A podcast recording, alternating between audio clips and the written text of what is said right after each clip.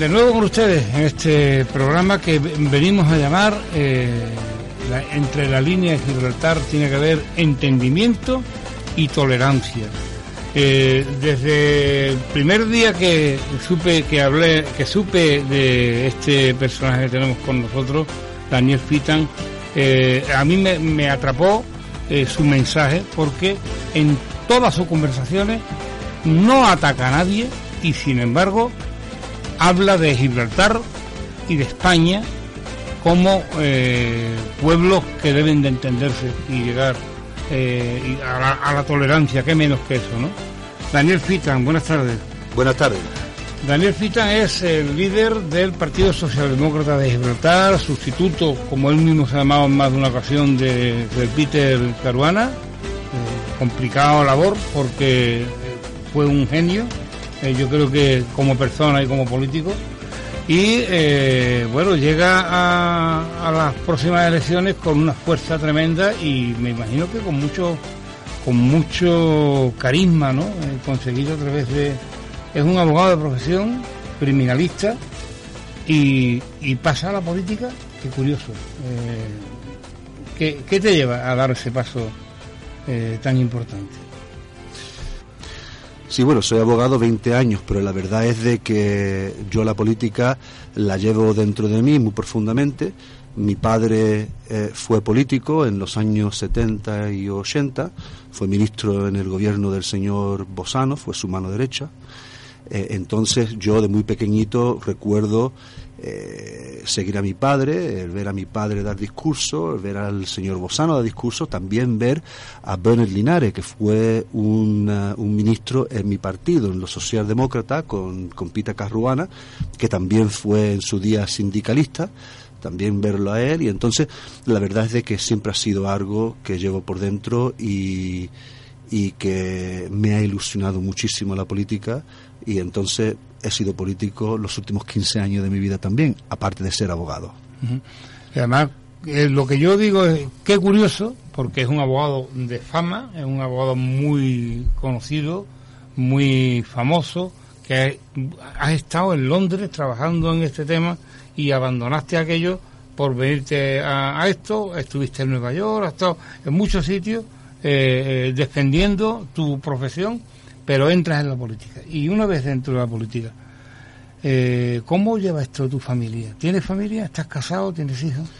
Sí, estoy casado con, eh, con Julia, una mujer encantadora. La verdad es de que eh, Julia es una santa porque mm. es como tú dices. dejé la profesión en Inglaterra para venirme aquí a Gibraltar para meterme en la política.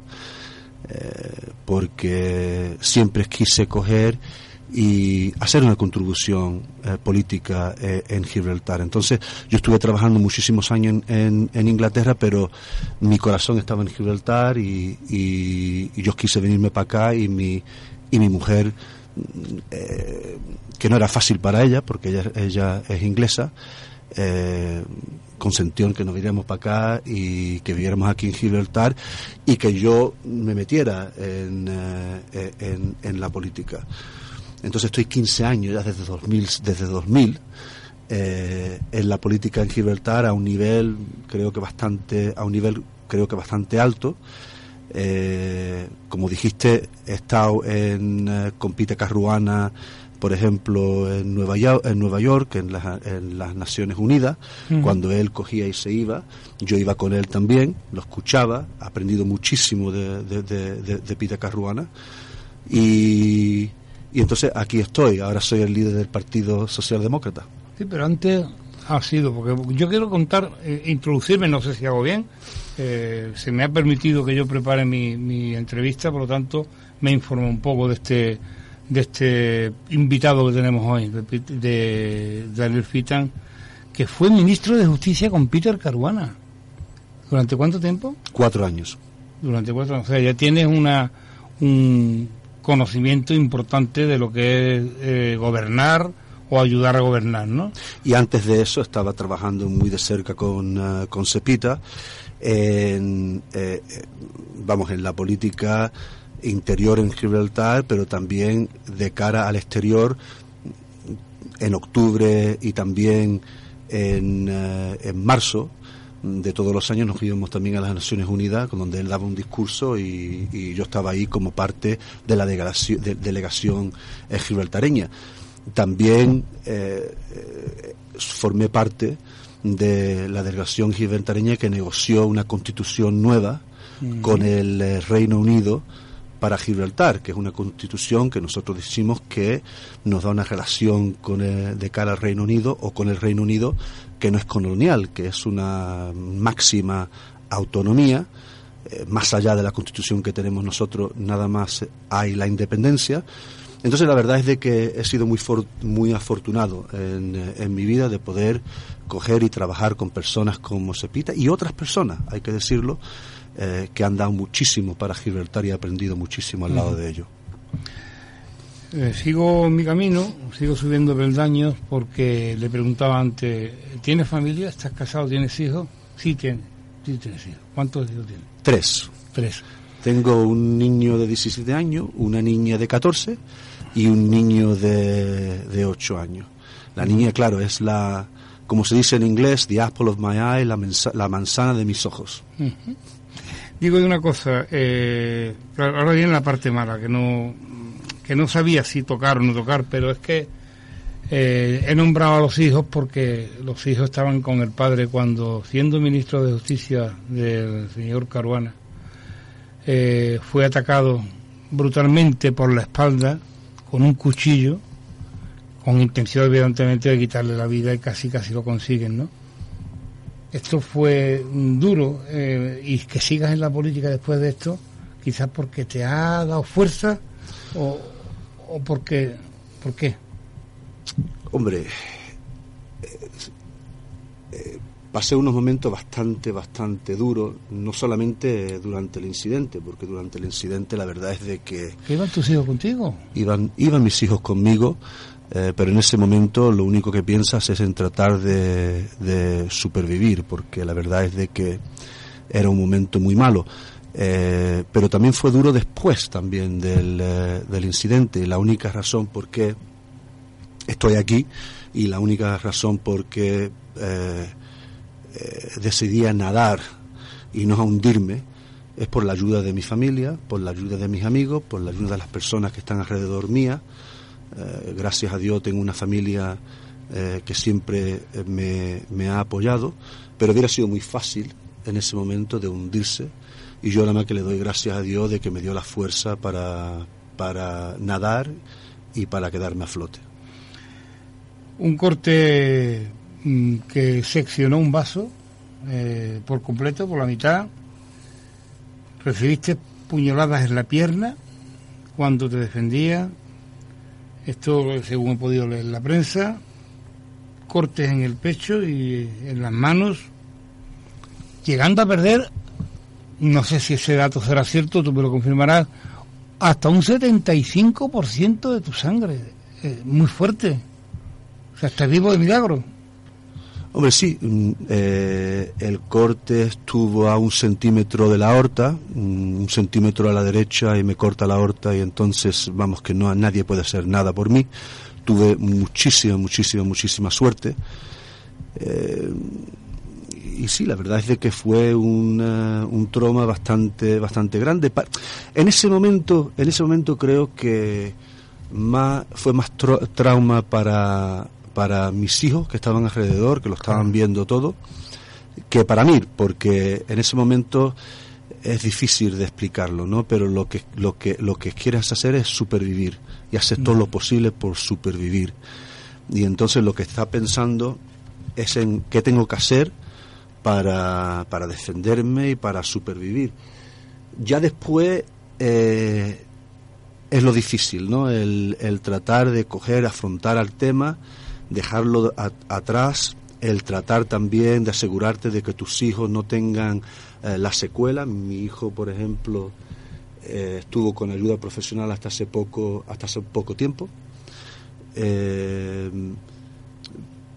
pero mira, gracias a Dios estamos aquí, gracias a Dios estamos todos sanos, gracias a Dios estamos todos bien y hay que coger y mirar al futuro y no mirar hacia, hacia atrás y eso es lo que trato de hacer. No tienen más remedio porque los que tienen que estar en ese futuro son tus hijos y no cabe duda que tú tienes que darle Exactamente. la mejor vida posible, ¿no?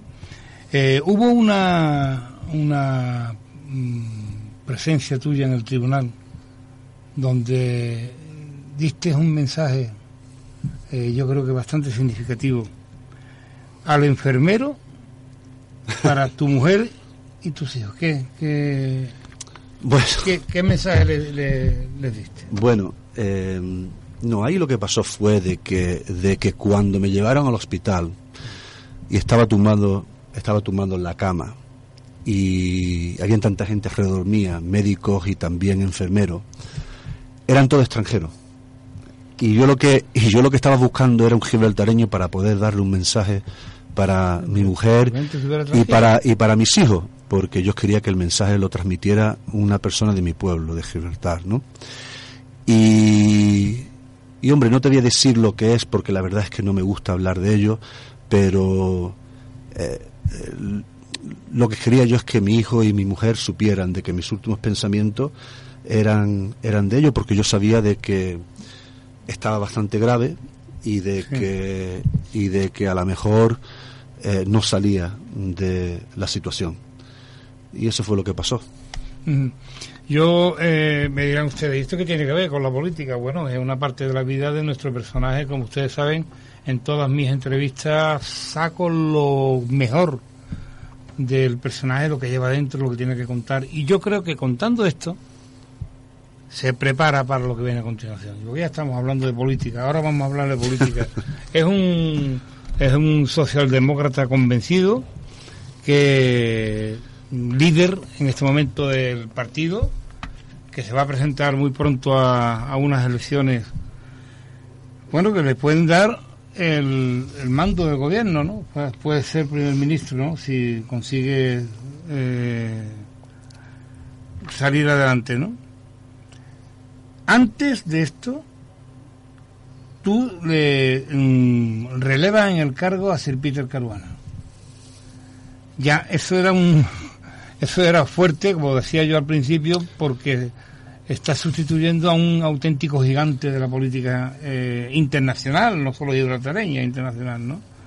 Y como no de la región. Una situación, una actuación bastante difícil la que tú tienes que eh, vivir en ese momento, ¿no? mira el tomar el relevo a Cepita Carruana es probablemente una de las actuaciones más difíciles en la política de Gibraltar sin duda alguna pero yo siempre he creído de que si uno permanece eh, optimista y luchador con un mensaje eh, creíble y coherente antes o después sonará ese mensaje con el público. La política es ofrecerle en un marco de lo que es razonable, ¿eh? no puedes coger y buscar alternativa por buscar alternativa, pero en un marco de lo que es razonable, la política es de ofrecerle al pueblo alternativa. Yo creo que sí, es un trabajo difícil, un trabajo que se ha convertido aún más difícil porque la verdad es que los valores que mi partido siempre ha defendido y que seguiremos defendiendo mientras yo sea el líder del partido, se han sometido eh, a una prueba muy intensa ante el deterioro de las relaciones entre Gibraltar y España mm, por lo que está pasando ahora con la frontera y en, y en las relaciones, por la política en mi opinión, de castigo del, de- del gobierno de PP, pero la verdad es de que son en momentos difíciles como este que nos tenemos que apegar a esos valores, en mi opinión. Con que la verdad sí difícil, pero mira, la- pero también soy una persona optimista, como te he dicho, soy una persona muy luchadora y yo creo de que tenemos una oportunidad bastante, bastante buena de ganar las siguientes elecciones. Eso nada más que lo sabe Dios y lo que lo decide es el electorado de Gibraltar. Pero en mi opinión, las siguientes elecciones vamos a tener un programa, un programa atractivo, pero un programa responsable para el pueblo de Gibraltar y yo soy y yo estoy bastante optimista de que tenemos una gran gran oportunidad. es como esta que tenemos ahora mismo, una gran oportunidad porque te está escuchando eh, el electorado gibraltareño, pero también te está escuchando el español, el linense y el campo gibraltareño.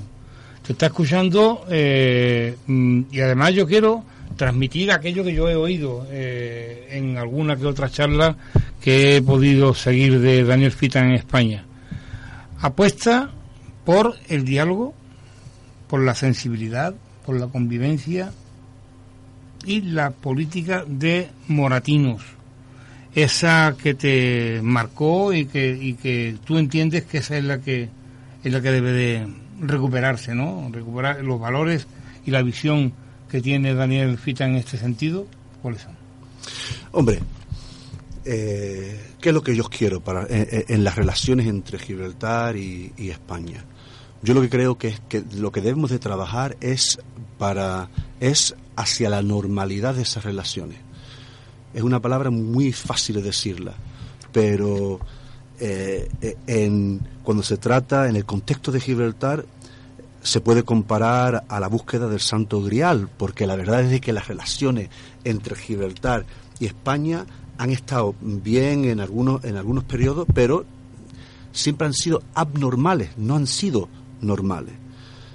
Pero no importa lo difícil, lo difícil que sea, yo siempre he pensado de que hay que conducir esas relaciones dentro de una vía de karma, dentro de una vía de mesura, inteligencia, madurez, sin traspasar nunca esas líneas rojas que las tenemos a ambos lados, las, tenemos al lado gibraltareño, también las tenemos, las tenéis ustedes en el, lado español, sobre la soberanía, la jurisdicción, del territorio, del agua, del, espacio, del espacio aéreo, pero siempre con la voluntad de sentarnos a hablar para tratar de focalizar aquellos, aquellos que tenemos en común y, y no lo que nos separa, para hacer hincapié en los que nos permita progresar juntos para nuestro, nuestro mutuo beneficio. Es como te he dicho antes, la política se trata de tratar de avanzar los intereses del ciudadano. Mm.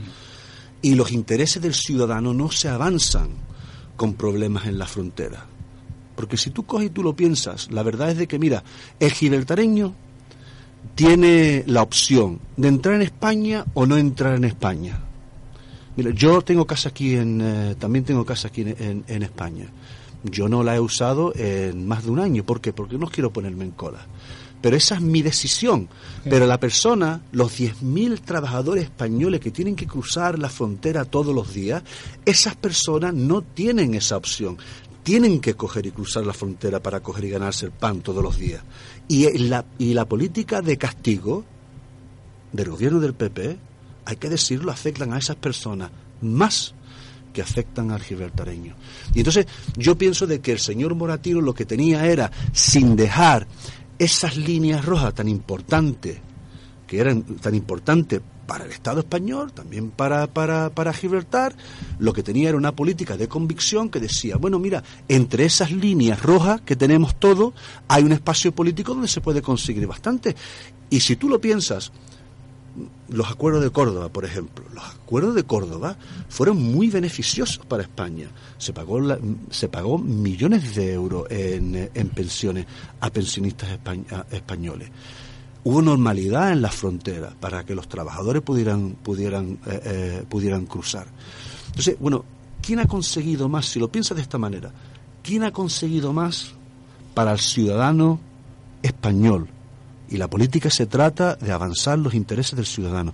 ¿Quién ha conseguido más para el ciudadano español, Moratino o la política del Margallo? Y en mi opinión, es la, política de Margallo. Entonces, por eso cuando yo vengo aquí a, a, dar discurso, trato de enfocalizar el tema de un punto de vista también español, ¿no?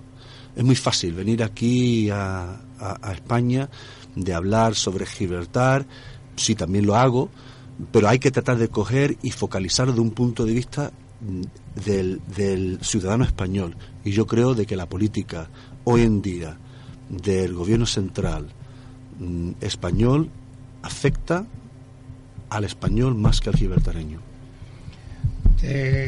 vengo escuchando, ya lo he dicho un tiempo, hablar sobre las relaciones entre España y Gibraltar, entre la línea y Gibraltar. Eh, y nunca has utilizado el discurso fácil y menos aún el insulto, cosa que no ha ocurrido de la otra parte. Y yo me refiero a la otra parte del gobierno del señor Picardo, ¿no?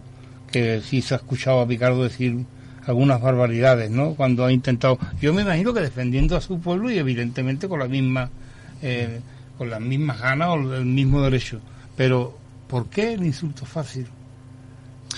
Hombre, yo no te puedo decir si él ha insultado a nadie. La verdad es de que yo no vengo a programas como este, ni vengo también aquí a, España a dar discursos para criticar al gobierno de Gibraltar eh, ni la actuación del señor Picardo. Yo lo que te puedo decir es cuando yo vengo a la casa de otra persona, yo lo que no puedo es coger, ir a la casa de otra persona e insultar a esa persona. Hombre, mi labor aquí no es de tratar de, de incrementar mi popularidad en Gibraltar. Esa no es mi labor. Porque si yo intentara nada más de coger y de incrementar mi posición eh, como político, eh, eh, la popularidad mía, entonces podría escoger a lo mejor tomar una postura mucho más dura, decir cosas que a lo mejor serían mucho más popular en Gibraltar. Pero yo lo que vengo aquí es coger, tratar de defender a Gibraltar de una manera inteligente y una manera inteligente no es coger y tratar de usar lenguaje o, eh, usar frases de que ofenden a, a, las personas aquí en España, porque hay muchísimas personas en España que son amigos de Gibraltar, son muchísimas personas en España que no están de acuerdo como el gobierno del PP está tratando con el tema de Gibraltar. Y entonces yo lo que no quiero es coger y ofender a esas personas. Yo lo que quiero es coger y tratar de que las personas aquí o las personas que me escuchen que vean que hay otra vía para conducir la relación entre Gibraltar y, España.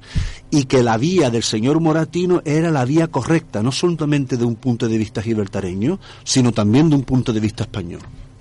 Yo me referí, hacía referencia antes al no insulto que hace Daniel Fitán, porque sí he oído, para mí son insultos como español, ¿no? Cuando nos comparan con Corea del Norte, o cuando dicen que España es un pueblo de terroristas, ¿no? Y nosotros no somos un Estado terrorista.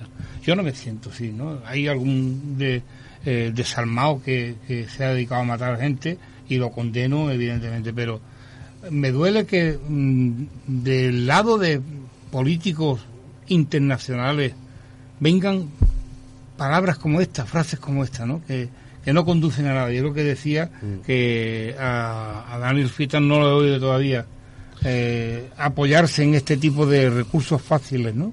Que, con los que se molesta una de las partes. El señor Picardo nunca usó, nunca comparó a, España eh, con un Estado terrorista. Eh, fue, fue el señor Matthews, efectivamente, en, en, las Naciones, en las Naciones Unidas. La verdad es de que, de que, de que, mira, no hay diferencia alguna entre mi posición y la posición del señor Picardo. En lo que se trata de lo fundamental. En esas líneas rojas, tú me haces una serie de preguntas clave sobre esas, esas líneas rojas y la respuesta mía será exactamente igual probablemente palabra por palabra como las respuestas del señor Picardo. Y yo creo de que, de que sí, mira, a lo mejor ha hecho unas declaraciones, yo creo de que sus instintos son iguales como los instintos míos, yo no creo que viene con ánimo de ofender a nadie aquí en España. Eh, o cuando va a las Naciones Unidas, yo no creo que va con ánimos de defender eh, de, ofender a nadie. Yo creo de que él, sinceramente, lo que está pensando es en tratar de defender a Gibraltar, que yo lo haría de diferente manera. Bueno, sí, a lo mejor, eh, pero creo de que eh, si puedo defenderlo un poco, creo que también la verdad es de que en el último año su discurso ha sido un discurso mm, mucho más razonable, ha sido un discurso más medido y creo que ahora las cosas que dice ahora, eh, probablemente hay muy muy poca diferencia entre, entre, entre yo y él, no solamente en lo fundamental, sino también en eh, el modo que, dice las cosas y en su, y en su estilo.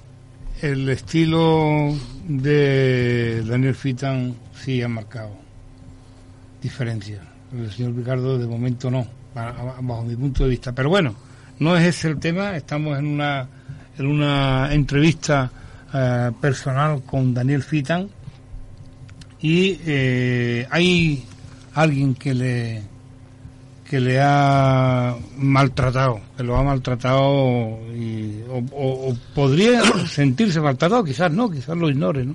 Estoy hablando de Samuel Fernández. Samuel Fernández, eh, ha, cuando ha comentado cosas sobre el discurso de, de Daniel Fitan, eh, no, ha, no ha empleado precisamente los mejores métodos, ¿no? Ahí voy a lo que decía antes el discurso de... Eh, ese discurso ha sido destructivo, ¿no? Yo nunca lo he visto en ningún acto donde yo he dado, donde yo he dado un, eh, un discurso.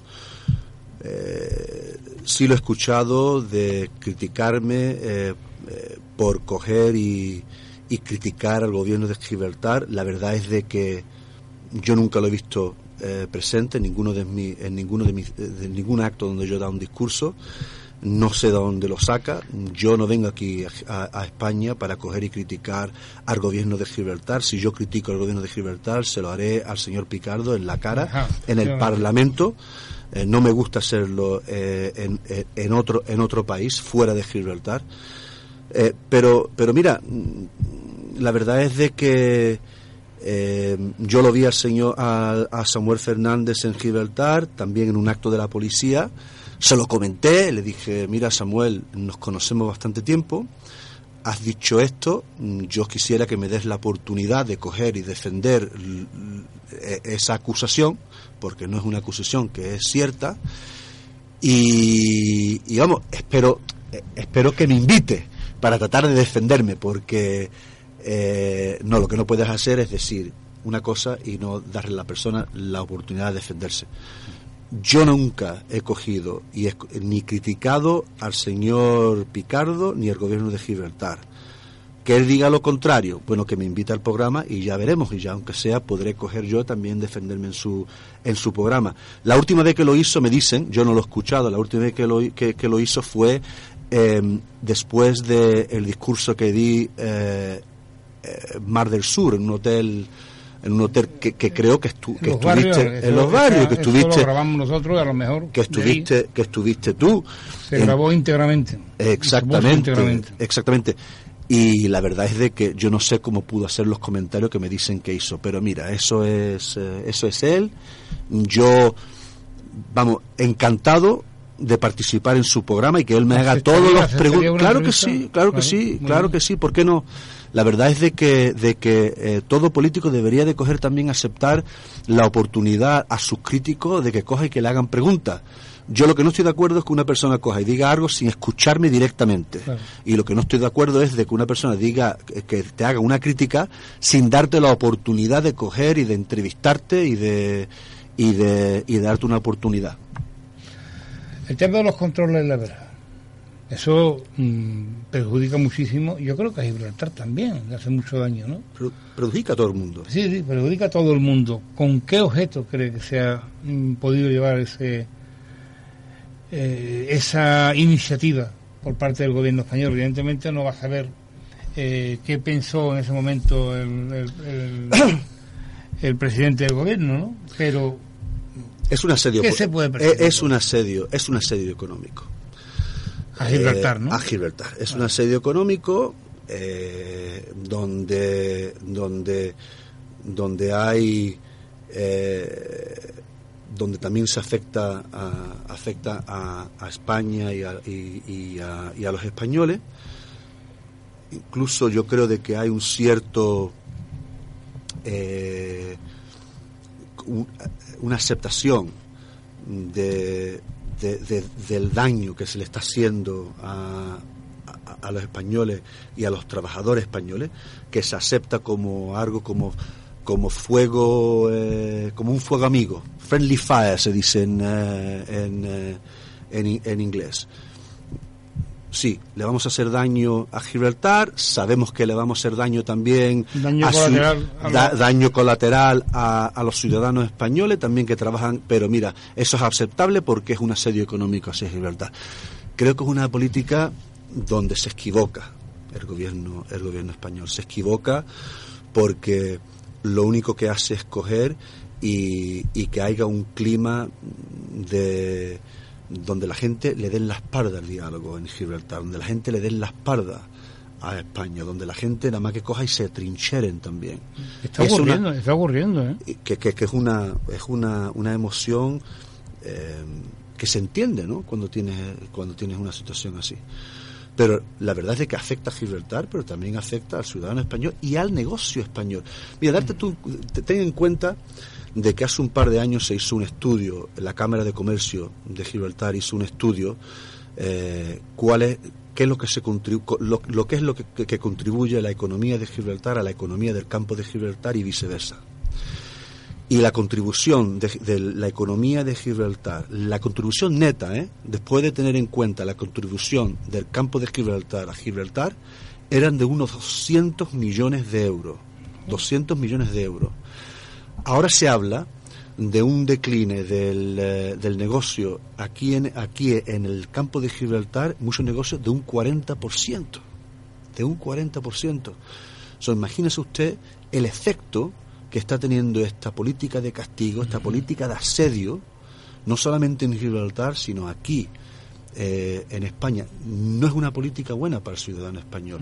Lo mismo que no la es, no, no, no la es una política buena, claramente, para, para Gibraltar también. Eh, ¿Cómo, cómo eh, asumen ustedes esa guerra que hay por las aguas? que si Gibraltar no tiene agua, que si no sé qué. Eso en, su partido, en el partido de, de Daniel Fitan, ¿cómo ha caído ese tema? Eh, y además con la definición pura y dura que sueltan en ese sentido, ¿no? Mira, esto es uno de los temas, por ejemplo, que es un tema fundamental para Gibraltar, que hay ningún, que no hay ninguna diferencia entre mi partido y el partido de gobierno de, los socialistas del gobierno entre entre entre mí y, el señor Picardo. Todo territorio genera aguas aguas territoriales, todo territorio. Es que es una absurdidad la postura, la postura del gobierno español, en mi opinión, sin ofender a nadie, pero mi opinión es una absurdidad. ¿Por qué? Porque, por ejemplo, te voy a dar un ejemplo. Eh, que, lo que se está diciendo es, si una persona, por ejemplo, en la playa del mar de Levante, en Gibraltar, anda por la playa, está sometida a la jurisdicción de, británica de Gibraltar. El momento que ponga el dedo gordo del pie derecho en el agua, le puede venir un guardia civil y decir, déjame que vea el pasaporte. Es absurdo. Y es absurdo y, en Madrid se sabe que es absurdo, porque el señor Margallo dio un discurso, por ejemplo, creo que era en la Universidad de Salamanca hace eh, un año, donde le preguntaron, bueno, pero ¿por qué no va usted al Tribunal del Mar, por ejemplo, para que para probar que esas aguas son aguas españolas? Y él dijo claramente, porque no es un caso muy fuerte, es un caso débil. Entonces lo que tenemos aquí es una situación donde España rehúsa de ir a los tribunales internacionales a ver a, que coja y se litigie ese tema, que lo decida los tribunales internacionales, las aguas si son aguas británicas gibraltareñas o son aguas españolas, nosotros estamos muy de acuerdo eh, de ir a los tribunales internacionales y España dice que no. Entonces, claro, ¿por qué?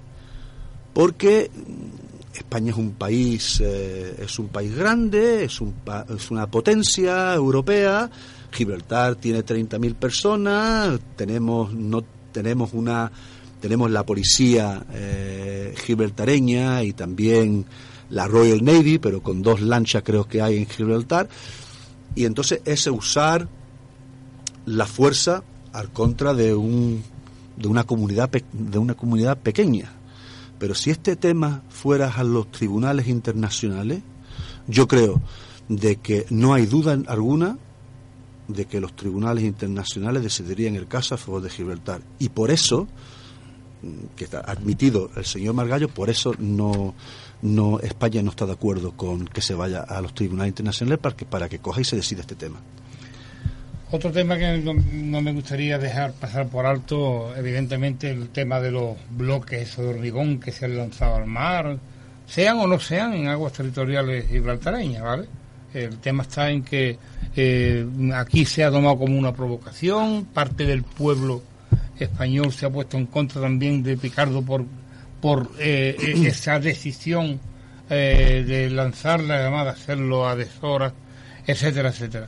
Esto lleva al tema de la pesca, y es otro tema que también yo creo que es importante y que Daniel Fitan seguro que ha matizado más de una vez en el, en el, gobierno. ¿no? Mire, los bloques. El gobierno de Gibraltar tenía todo el derecho de tirar esos bloques. Hay bloques como eso en muchísimas partes de España, en muchísimas partes de España, porque eh, eh, se usan por todas partes de, España y también en Europa para tratar de, regenerar el pescado y, el, eh, y, la vida en, el, en, el mar.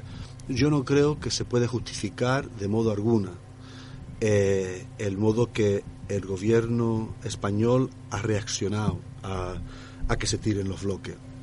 Y la verdad es de que si lo que me estás diciendo o lo que me dice cualquier persona es, bueno, la presión en la frontera está justificable por tirar los bloques, yo, yo no creo, yo no creo, yo no, yo no creo que, yo no creo que es así. Que si yo lo hubiera tirado o no lo hubiera tirado, bueno, mira, yo no estoy, yo no estoy, yo no estoy en, yo no estoy en gobierno ahora, eh, y ellos tomaron, y ellos tomaron esa decisión. Con la pesca, la pesca, la pesca es un poco más difícil la pesca, ¿no? En la pesca hay que reconocer de que los pescadores españoles han estado pescando en aguas británicas por siglos, han estado pescando muchísimo, muchísimo, muchísimo tiempo. Y entonces eh, yo lo que quisiera es de que el gobierno de Gibraltar buscara una solución donde también se tenga en cuenta eh, eh, la realidad de que los pescadores españoles han estado pescando. Mira, hay que proteger también el pescado en aguas de Gibraltar. Lo que no se puede ser es pescar y pescar en todo el mundo. Exactamente. Lo que no se puede hacer es pescar y pescar y quedarnos todos sin, sin pescado. Entonces, mi postura es una postura que yo he abogado los últimos dos años y medio de coger y de decir, vamos a introducir una ley en Gibraltar donde se deja de pescar con redes, pero redes que sean redes... Eh, eh, eh, que cumplan los reglamentos de la Unión de la Unión Europea, que se deje de pescar, por ejemplo, yo qué sé, eh, de, de, junio a, a, octubre y que no se pueda pescar de octubre a mayo, para coger y dejar que el pescado se recupere. Pero esa es la esa es la clase de solución imaginativa que yo pienso que se debería de coger e introducir eh, para, para, para, para coger y tratar de solucionar el tema. Creo que hay una desconfianza. Hay desconfianza entre los pescadores españoles a un lado y el gobierno de Gibraltar en otro lado. Y creo de que hay puentes que se tienen que construir. Yo espero que esos puentes se construyan. Y yo creo y yo espero de que lleguemos a una situación como la que teníamos también eh, bajo el acuerdo del 99, donde los pesqueros españoles cogían, entraban en nuestras aguas, pero siempre reconocían la jurisdicción y la validez de las leyes gibraltareñas británicas en aguas de Gibraltar. Eso creo que es importante, porque lo que no podemos seguir es del modo que vamos. Algo va a pasar en aguas, eh, eh, en esas aguas, como cojamos y como sigamos con los con los enfrentamientos que tenemos ahora. La verdad es de que me preocupa bastante y lo más rápido que se solucione, lo mejor va a ser para todo el mundo. Está claro que sí, que eso es, eh, es lo que yo siempre he oído eh, en los discursos de Daniel Fitan, el diálogo, diálogo, diálogo, diálogo y diálogo. Por encima de todo y por delante de todo, diálogo, diálogo, diálogo. Que haya, evidentemente, eh, que las dos partes cedan y que, y que se sienten ya a negociar. Hay un tema que dejo para el final, pero pues yo creo que puedo esperar un poquito. Porque yo me pregunto, Daniel Fitan se expresa así en todos y cada uno de los discursos que le he oído en, España. ¿Qué debaten ustedes en el, en el Parlamento si, tienen el mismo mensaje? El, posiblemente el tipo de discurso... Llégate, por el Parlamento algún día. Me imagino, me imagino que, ¿no? que, también tendrán otras cosas más internas que, debatir, ¿no? Pero sobre este, esta, este dilema, esta polémica que se ha creado entre España y Gibraltar, ¿hacen ustedes... Eh, eh, ¿Van todos a una? ¿O tenemos, tenemos nuestra... tendrá muchísimas discrepancias con el de tenemos nuestras diferencias. Y tenemos diferencias importantes. Pero no las sacan a la luz. No, no la saco a la luz aquí en España. Claro. La saco a la luz en Gibraltar, porque para mí el, eh, el, criticar al gobierno de Gibraltar sobre el tema, sobre un tema como, como este, a donde lo tengo que hacer es, en Gibraltar, donde lo tengo que hacer es en el, Parlamento, no afuera de Gibraltar. Yo no vengo aquí a, ¿Por qué tengo que venir yo aquí a España para criticar al gobierno de Gibraltar? políticos de eso, ¿eh? Yo vengo aquí a Gibraltar a, España para defender a Gibraltar, no criticar al señor Picardo ni, ni al gobierno de Gibraltar. Pero hombre, te vienes a te vienes al Parlamento algún día y ya verás de que de que no de que no de que no es eh, de que no es todo que no estamos todos de acuerdo con todo. La intensidad, no cabe duda de que de que tiene que haber intensidad. El último tema eh, que tengo sobre la mesa es el, paraíso fiscal, ¿no? Que se dice que es Gibraltar de las leyes bancarias y en la sombra y bueno que constituye un centro donde se lava el dinero estas acusaciones estas acusaciones cómo son recibidas en Gibraltar Hombre, son recibidas en Gibraltar eh, con, eh, con el comentario, ahí vamos otra vez, lo mismo. Y la verdad es de que la verdad es de que Gibraltar inició su andadura como centro financiero en 1967 y durante sus primeros días y, los primeros años, las primeras décadas, sí fue un paraíso fiscal, sí lo fue un paraíso fiscal. Pero yo creo de que, de que en las últimas en las últimas décadas no hay duda que Gibraltar ha recogido un viaje que lo ha convertido en un moderno centro europeo financiero correctamente regulado que desempeña un papel activo en la lucha mundial contra el blanqueo de capitales.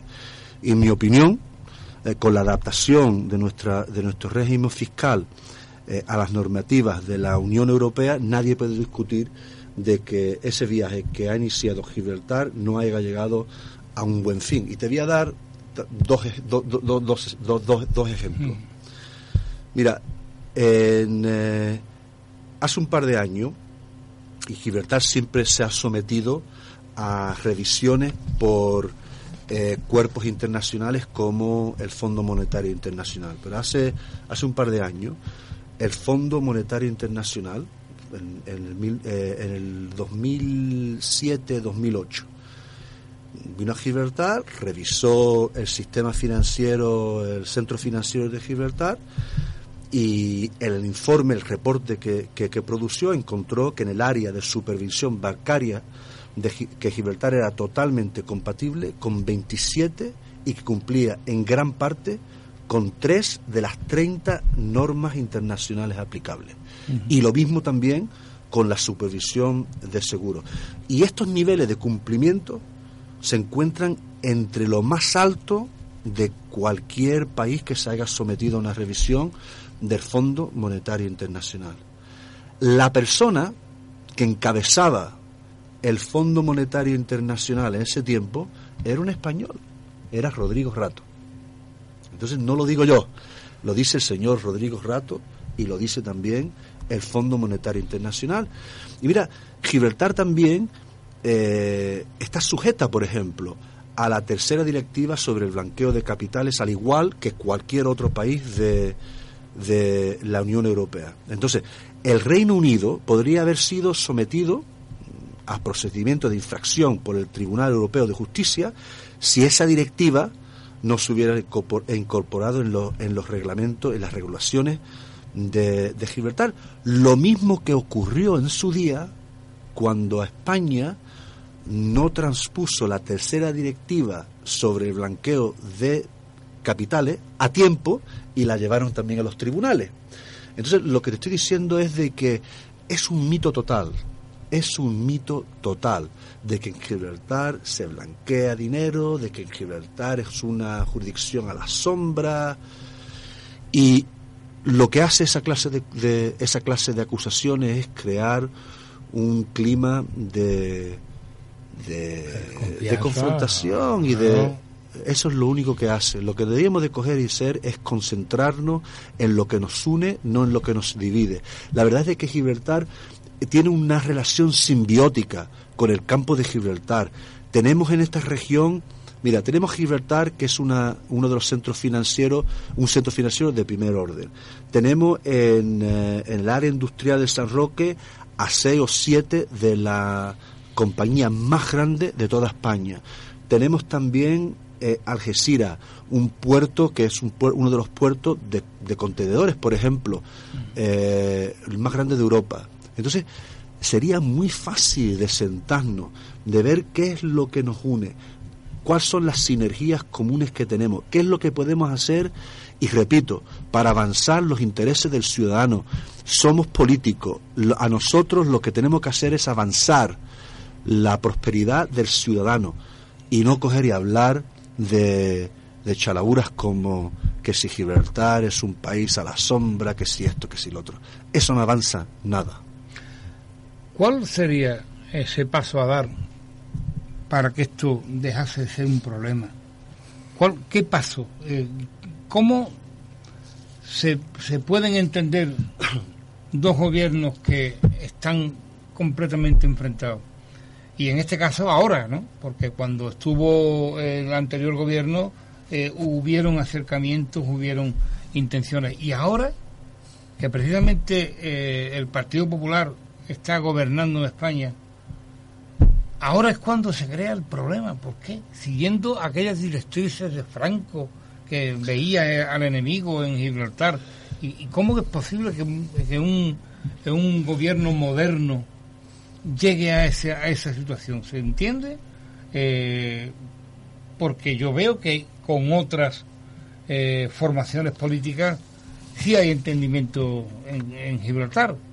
¿Qué pasa? ¿Por qué no se llega a un acuerdo con, con este Partido Popular o, o, con el gobierno de España, que yo creo que debería hacer exactamente lo que acaba de comentar hace un momento el Fitan? Yo no salgo a España a meterme con mi gobierno. Pues en España deberíamos hacer algo por el estilo.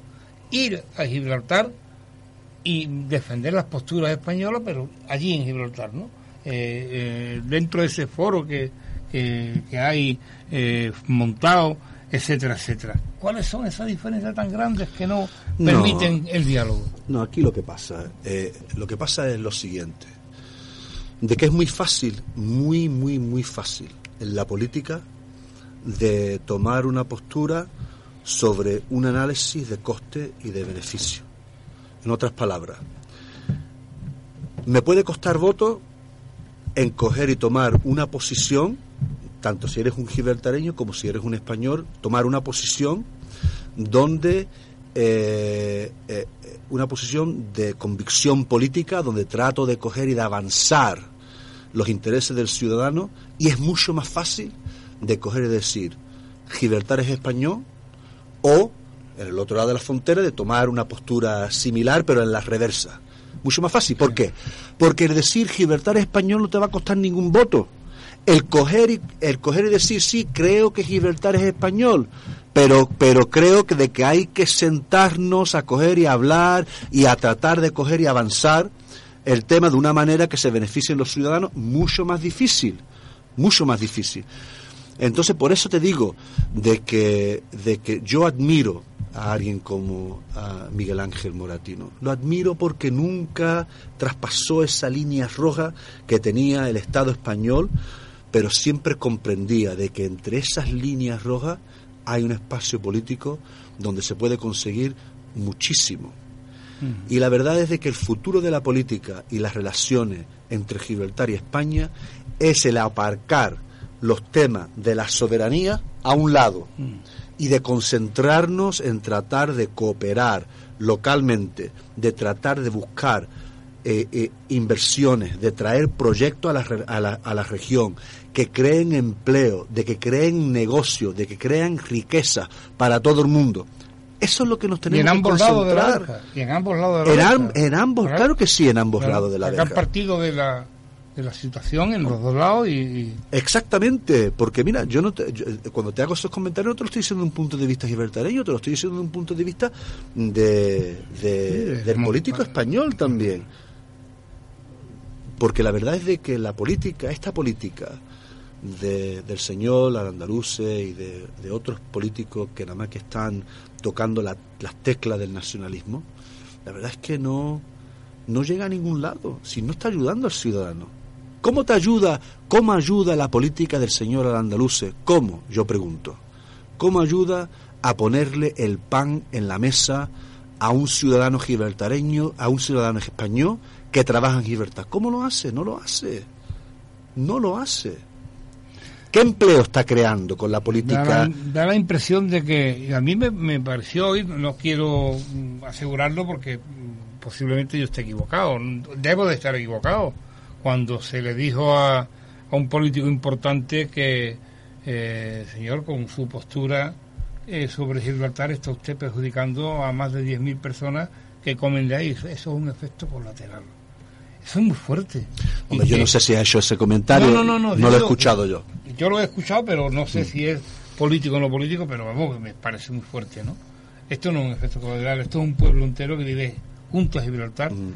Que se entiende con Gibraltar, porque todos los linenses nos entendemos con Gibraltar, porque vamos mucho allí, ellos vienen aquí. Somos pueblos hemos hermanos. Tenido familiares, claro, hemos tenido Somos pueblos hermanos. Mira, mi, mi, mira, yo dedicaré toda mi vida, toda mi vida y mi, mi carrera política a que Gibraltar siempre eh, mantenga eh, el modo de vida británico y que siga siendo británico, siempre, siempre comprendiendo de que en Gibraltar tenemos costumbres que son costumbres que también derivamos que, que, de, que son costumbres españolas en nuestra cultura que enriquecen la cultura de, de Gibraltar. Pero hombre, aunque yo coja y que yo diga, yo soy británico, me siento británico, quiero ser británico siempre, la verdad es de que el pueblo de la línea y el pueblo de Gibraltar somos pueblos hermanos. Mi abuela era de, de Algeciras, era algecireña. Entonces yo eso no lo puedo, yo eso no lo puedo negar. La verdad es de que lo que tenemos ahora en Gibraltar y en la frontera y en las relaciones son es una e, e, es una relación abnormal y lo que tenemos que coger y tratar de concentrarnos en normalizar esas relaciones. Si si hacemos eso, yo creo de que se puede conseguir cosas maravillosas y yo creo de que esta región sería la envidia de toda España, de toda España, si pudiéramos coger y echar a un lado lo que nos divide y concentrarnos en lo que nos une y lo que tenemos en común. Última cosa ya, porque creo que, estamos cerquita del límite del tiempo. Eh, es que oigo hablar a Daniel Fitan y oigo hablar a los políticos de la línea del Partido Socialista. ¿Por qué no lo he visto nunca juntos? Sentados, hablando en un debate sobre... Porque Mal del Sur eh, ha convocado debates sobre esto en innumerables ocasiones. ¿Por qué no he, visto, y no se trata aquí de meterse con nadie, sino de decir, preguntar, ¿por qué no ha habido ese esa fotografía de, por ejemplo, de la alcaldesa de la línea del Partido Socialista que pide lo mismo para la línea, eh, esa misma eh, cosa, eh, y, Daniel Fitan, que pide exactamente igual, pide entendimiento, pide... ¿Qué pasa? No sé lo que pasa. ¿Qué puede pasar para que eso no sea así? No sé lo que pasa, creo que es una pregunta que se la tienes que hacer a, a, se la se la a, ella. no, prometo que se la A ella, no a mí. Yo estoy dispuesto de encontrarme con, con cualquiera.